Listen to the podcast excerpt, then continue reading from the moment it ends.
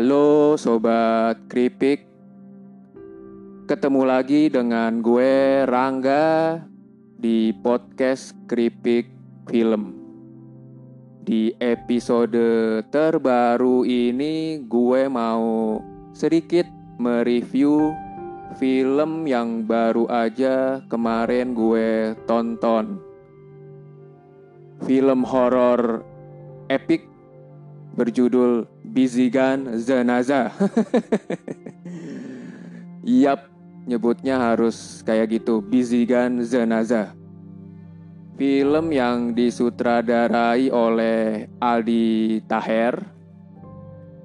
Di sini Aldi Taher nggak hanya duduk di kursi penyutradaraan, tapi juga selain menjadi pemain tokoh utama, Aldi Taher juga merangkap sebagai produser, penulis naskah kalau nggak salah, dan juga editor. Jadi kalau boleh dibilang kendali film Bizigan Zenaza ini emang sepenuhnya ada di tangan Aldi Taher. Aldi Taher kayaknya bisa sebebas-bebasnya dalam berkreatif. Pokoknya nggak ada batasan lah. Terserah Aldi Taher mau bikin Bizigan Zenaza kayak gimana.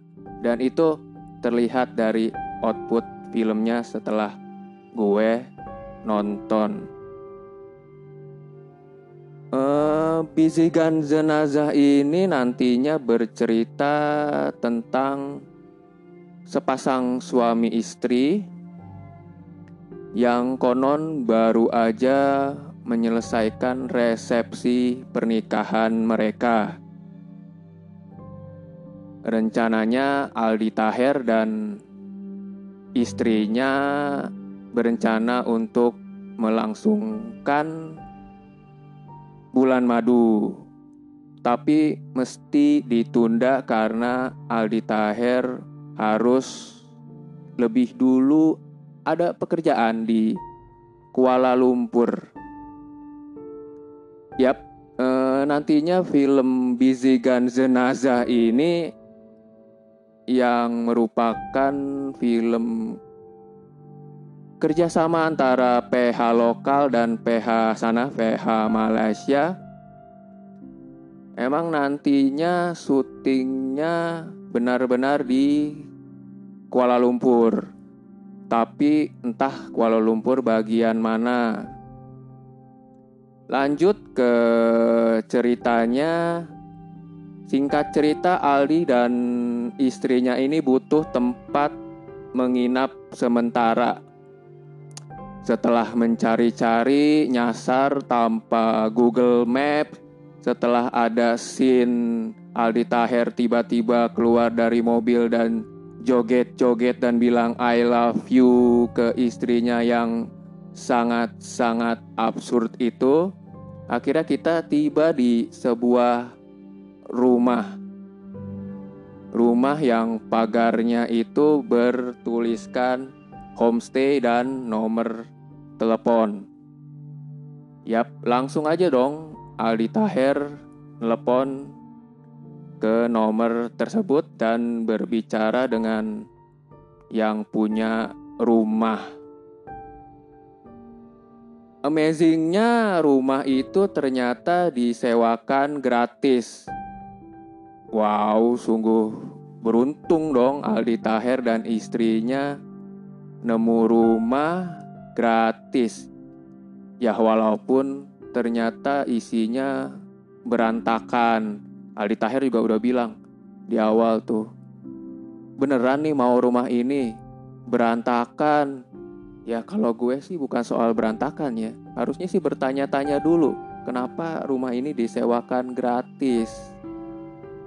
pastilah kan mikir dong kok gratis ya kalau gue sih mendingan cabut aja cari yang lain nih pasti rumah ada apa-apanya tapi well namanya film horor kebanyakan dimulai dengan kebodohan dan di sini juga bisikan jenazah dimulai dengan kebodohan masuk ke rumah gratis tanpa pikir-pikir panjang lebih dulu. Dimulai dengan kebodohan masuk ke sebuah rumah yang pintu pagarnya bisa kebuka sendiri kayak di film Sidul waktu episode man apa episode ke rumah Sarah tuh kan Mandra takjub melihat pagar rumah Sarah yang kebuka sendiri. Nah di Busy Ganzenaza ini kayak ada homage tribute ke episode Sidul anak sekolahan tersebut. Gue pun takjub melihat, wow, ada pintu pagar yang bisa kebuka sendiri. Setelah si Aldi Taher tuh nelepon ke pemilik rumahnya tiba-tiba si pagar itu kebuka sendiri. Magic sekali, magic sekali emang film Busy Naza ini. Yap, seperti kejutan pagar yang kebuka sendiri itu nantinya durasi Busy Naza emang bakal dipenuhi oleh kejutan-kejutan yang maha dahsyat. Ini kayak mengabulkan sih harapan gue untuk bisa dibikin surprise oleh film ini. Karena gue jujur aja gak tahu apa-apa sama sekali. Even gak pernah baca sinopsisnya yang ujungnya sih kayaknya bikin gue nyesel. Nggak, nggak, gue bercanda. Serius, gue nggak nyesel nonton ini.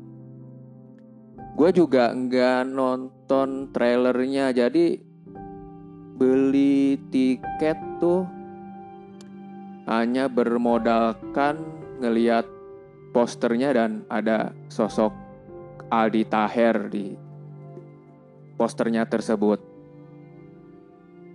Ya bersyukur sih gue nggak nonton trailernya karena ternyata sebelum filmnya mulai gue dikasih kejutan. Ada trailer filmnya dulu sebelum full filmnya dimulai. Ini tuh kayak lu dateng ke konser, sebuah konser misalnya dan sebelum penyanyi atau band yang lo mau tonton itu naik panggung, musiknya diputer lebih dahulu. Kan kan apa ya kan afdolnya kan kalau nonton konser ya nonton konser penyanyi atau band kan sebelumnya buat menghibur penonton biar nggak bete gitu kan disetelin musik. Dan itu biasanya musik dari penyanyi atau band lain gitu bukan penyanyi B atau band yang pengen kita tonton tapi ini lah ya bebas lah ya kan seperti yang gue sebutin di awal tadi kalau film ini memang sebebas-bebasnya ada di kendali seorang Aldi Taher. Mungkin dia punya maksud-maksud tertentu kenapa menaruh trailer sebelum filmnya mulai tapi gue nggak nggak ya nggak kenapa-napa juga sih ya nggak apa-apa bebas mau naro trailer di depan filmnya karena jadinya menurut gue gue beli tiket jadi kayak nonton trailer bonus full filmnya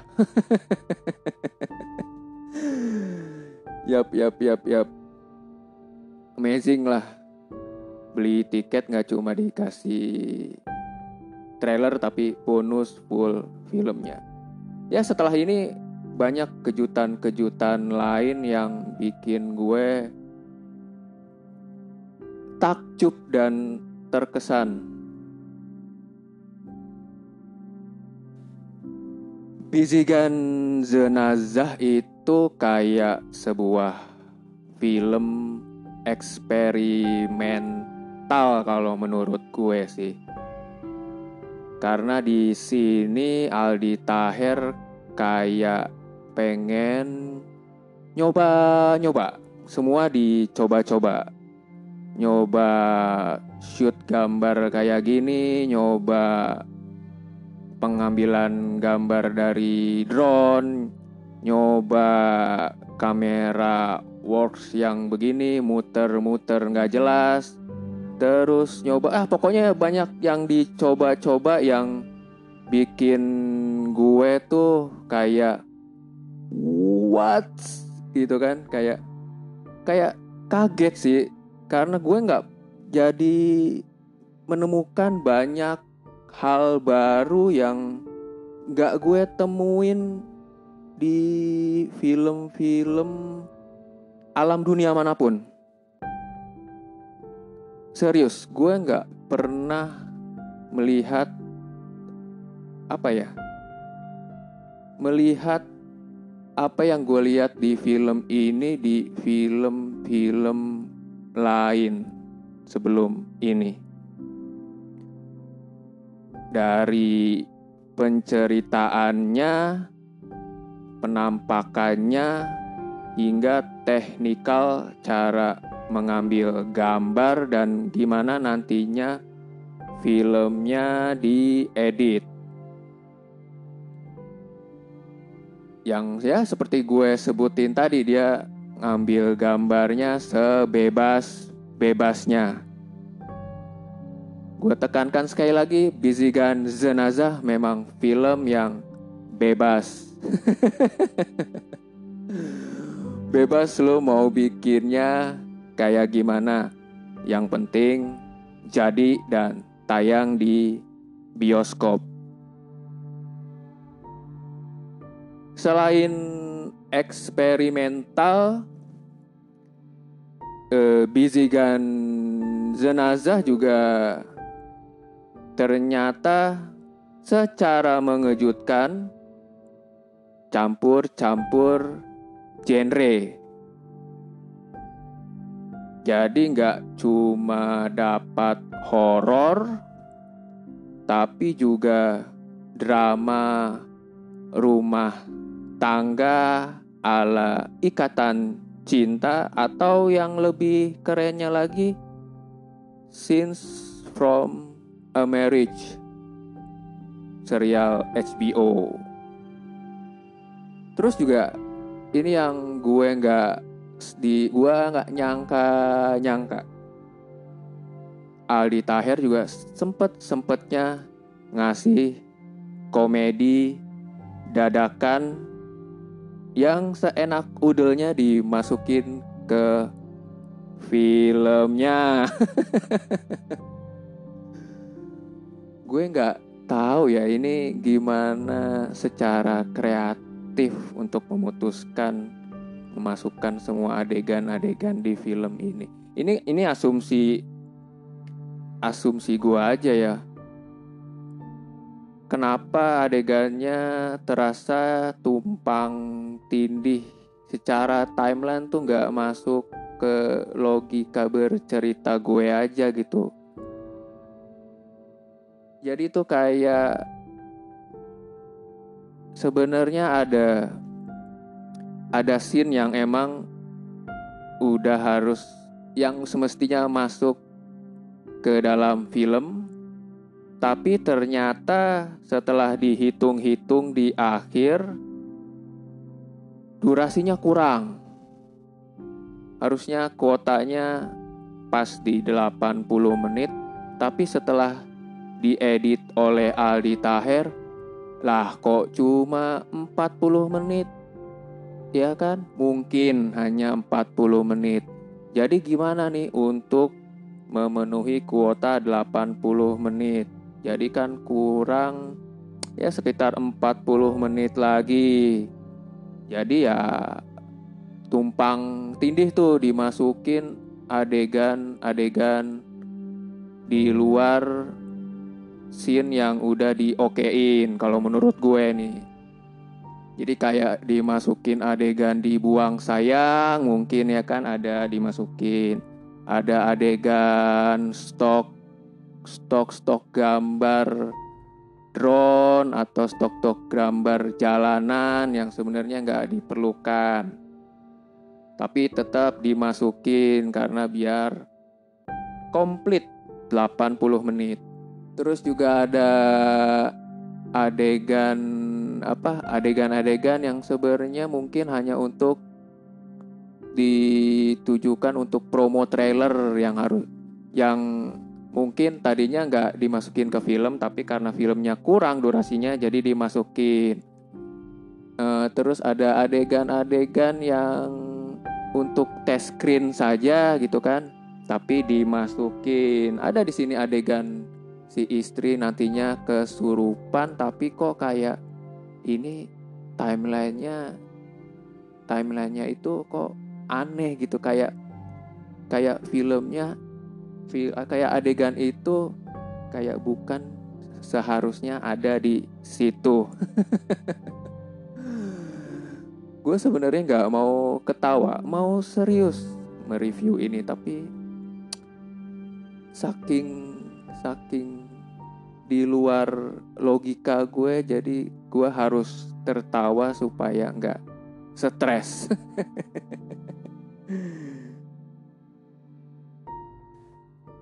tapi setelah dimasukkan banyak adegan dan scene yang tidak penting dan tidak diperlukan sebenarnya ternyata durasinya masih kurang juga.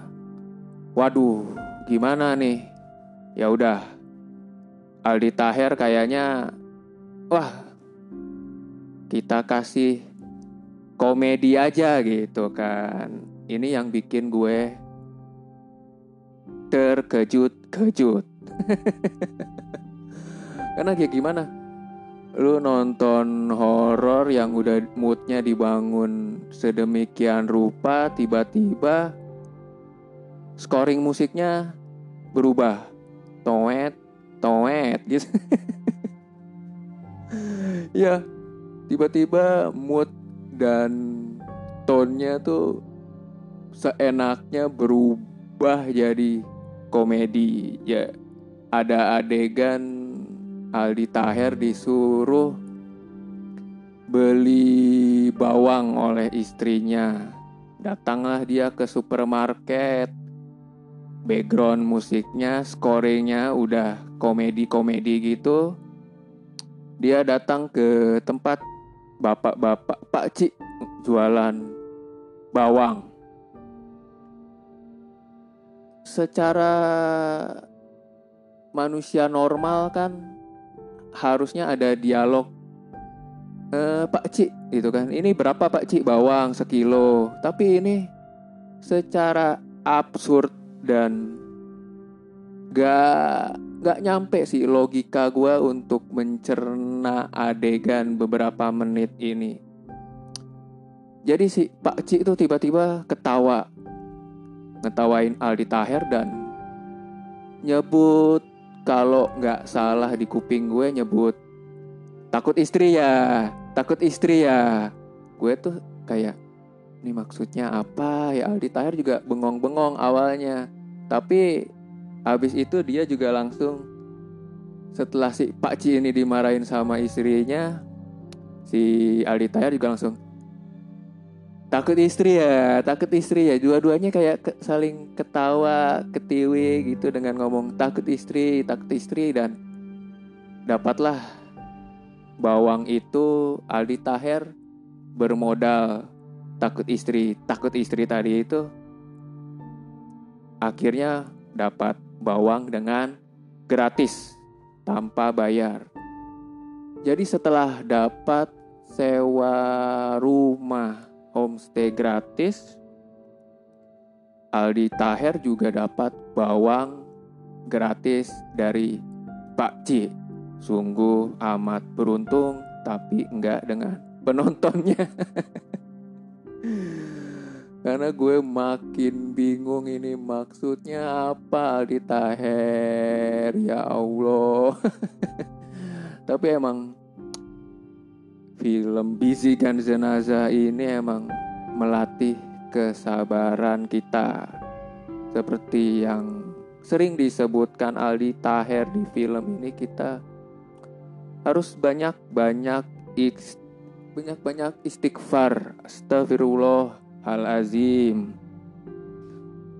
Bahkan Aldi Aldi Taher di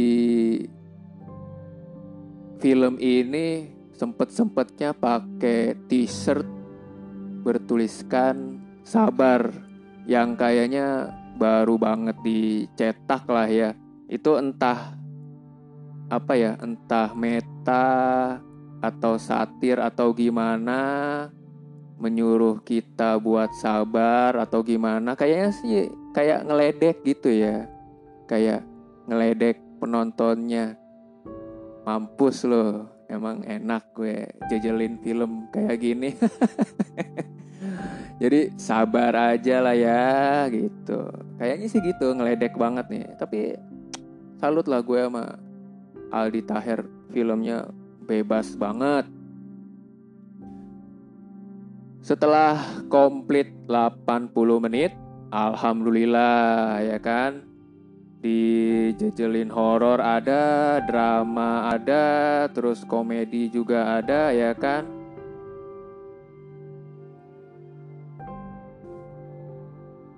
Lalu gimana dengan horornya sendiri?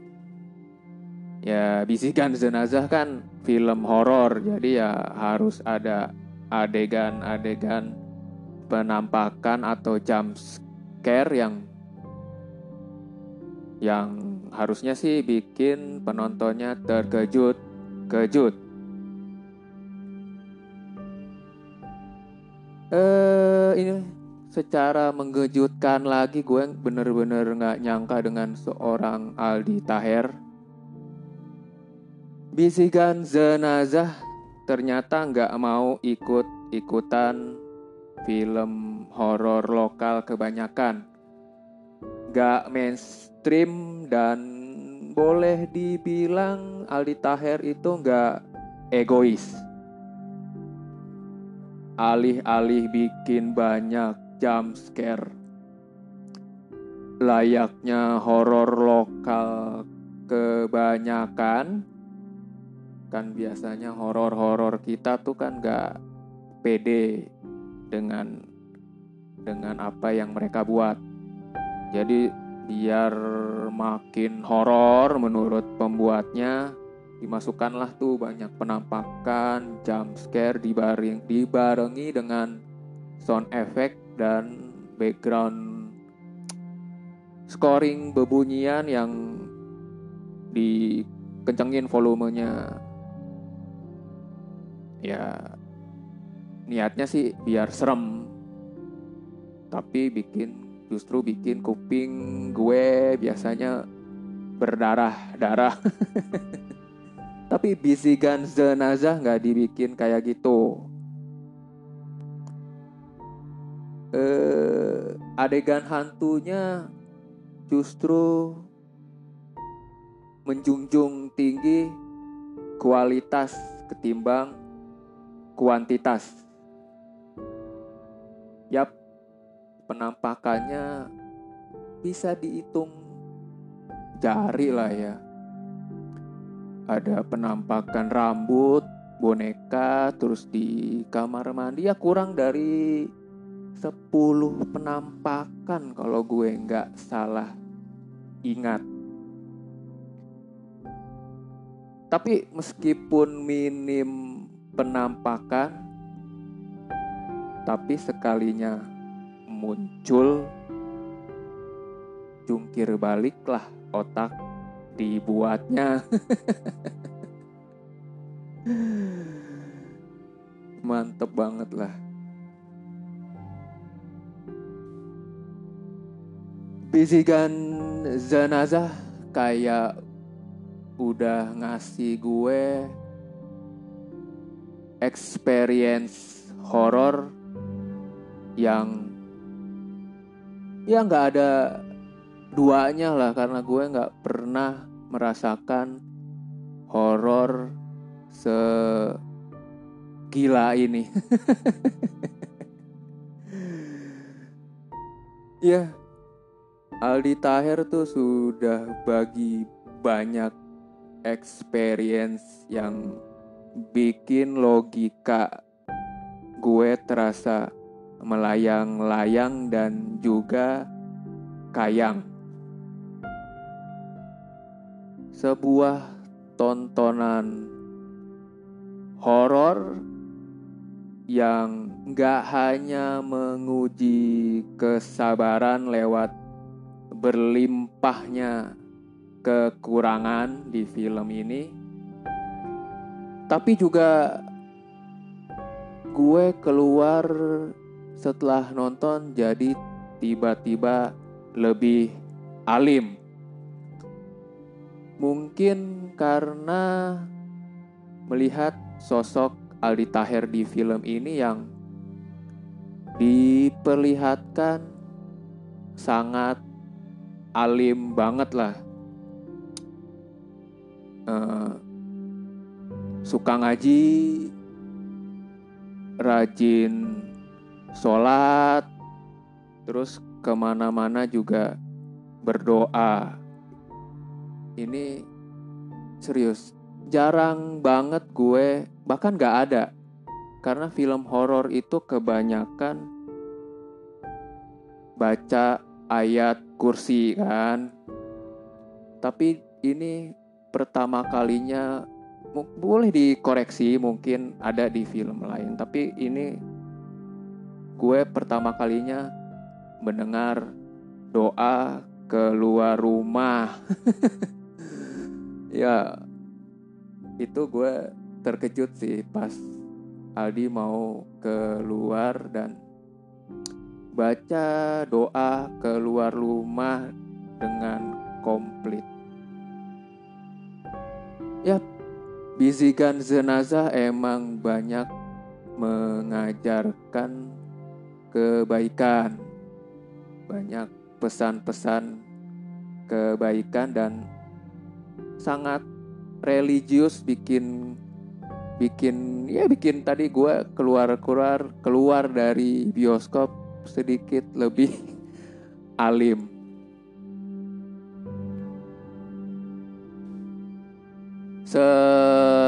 Selain melatih kesabaran, dan juga jadi lebih alim.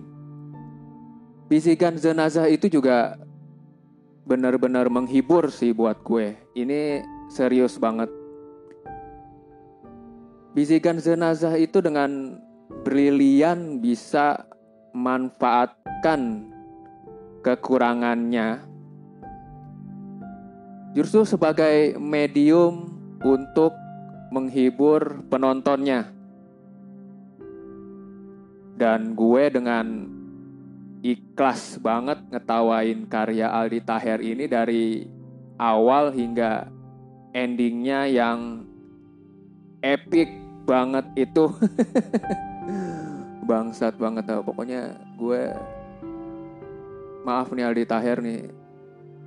Selain istighfar juga gue banyak-banyak ngomong bangsat di film ini. Saking emang bangsat banget bisikan jenazah ini.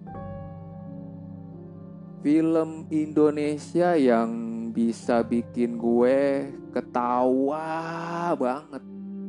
Ngakak-ngakak banget sampai beneran gak bohong. Sampai gue keluar. Sampai gue keluar air mata. Saksinya ada Arya Arya Sinegrip karena gue nonton berdua dia. Di penghujung di endingnya itu gue berdua sama Arya ngakak banget. Karena endingnya yang sangat sangat epic. Kayaknya terakhir gue ketawa kayak gini tuh di film Azrak. Ya jadi setelah banyak kejutan di filmnya ini Aldi Taher nggak puas. Di ending dia masih memberikan twist terakhir jadi singkat cerita eh, setelah istrinya diganggu kesurupan dan kita bertanya-tanya kenapa rumah ini berhantu. Jadi ternyata ini spoiler ya. Jadi ternyata si arwah ini ingin mayatnya ditemukan. Tapi entah bagaimana Aldi Taher baru menemukan si mayat di akhir film. Dan itu juga ruangan yang entah di mana kan orang nor orang normal lagi-lagi nih ya kalau ke rumah baru atau nyewa rumah baru kan pasti keliling-keliling dulu lah yang lihat kamar mandi ruangan kamar ruangan ini itu basement gudangnya tapi ini tiba-tiba di akhir wow kok masih ada ruangan lain gitu.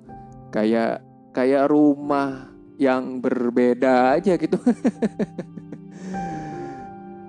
Dan di situ Aldi Taher menemukan mayat sesosok mayat bapak-bapak sedang duduk. Sudah busuk lah udah kelihatan lama banget meninggal ya asumsi gue sih itulah bapak-bapak di awal yang si Pak Ci Pak Ci itu yang ditelepon Aldi Taher dan membukakan gerbang secara magic kebuka sendiri itu. Jadi misterinya terungkap di situ. Apakah selesai? Ya belum. Gue sebenarnya masih menunggu-nunggu. Kenapa si bapak-bapak ini meninggal? Tapi ternyata filmnya menghitam. Tanda udah selesai. Loh kok udah selesai? Eh tunggu dulu. Aldi Taher kayak, oh iya ya, kita juga belum ngejelasin kenapa si bapak ini meninggal dunia kan. Tapi karena syutingnya juga udah selesai, filmnya juga udah diedit dan kelar 80 menit. Jadi gimana cara buat ngejelasinnya ke penonton Indonesia yang mesti benar-benar dijelaskan. Ya udah, yuk bikin tulisan aja, diketik dan taruh di layar sebelum uh, kreditnya muncul. Jadi tuh benar-benar ada tulisan mayat ini bernama Sukri. Bla bla bla bla bla dia adalah tumbal iblis. Bla bla bla bla. Panjang banget kayak catat kayak catatan dosen kalau lagi ngerevisi skripsi. tapi ternyata tapi ternyata informasi tersebut ada di sinopsis film ini yang disebar di di mana-mana ya termasuk di di website bioskop gitu. Tapi kan gue nggak baca sinopsisnya, jadi gimana dong? Tapi nggak apa-apa, gue terkejut. Untung lagi sekali lagi seperti gue nggak melihat trailernya dan ya gue bersyukur juga nggak nggak ngebaca sinopsisnya. Jadi jadi gue bisa surprise bener-bener terkejut dengan endingnya tersebut. Aduh, asli gue banyak-banyak ketawa sih ini film. Bisikan Jenazah itu film yang bener-bener bener-bener kurang tapi sekaligus juga apa ya Gak bikin stres kan kan ada ada film jelek yang yang gue keluar terus bikin gue manyun ini tuh enggak. Ini tuh film kurang tapi menghiburnya juga lebih banyak gitu. Jadi ketutupan gitu. Kurang-kurangnya tersebut. Uh, well itu aja lah ya. Review Bizigan Jenazah. Yang mau nonton gue ya yang mau terhibur kayak gue gue rekomendasi gue rekomendasiin untuk nonton. Tapi kalau habis itu nggak nggak sesuai ekspektasi lo ya jangan marah-marah ke gue aja gitu. Oke. Okay. uh, cukup sekian episode Kripik film kali ini. Terima kasih buat yang mau mendengarkan bisikan jenazah. Sampai jumpa di episode berikutnya. Mohon maaf apabila ada kekurangan. Gue Rangga. Thank you. Ciao.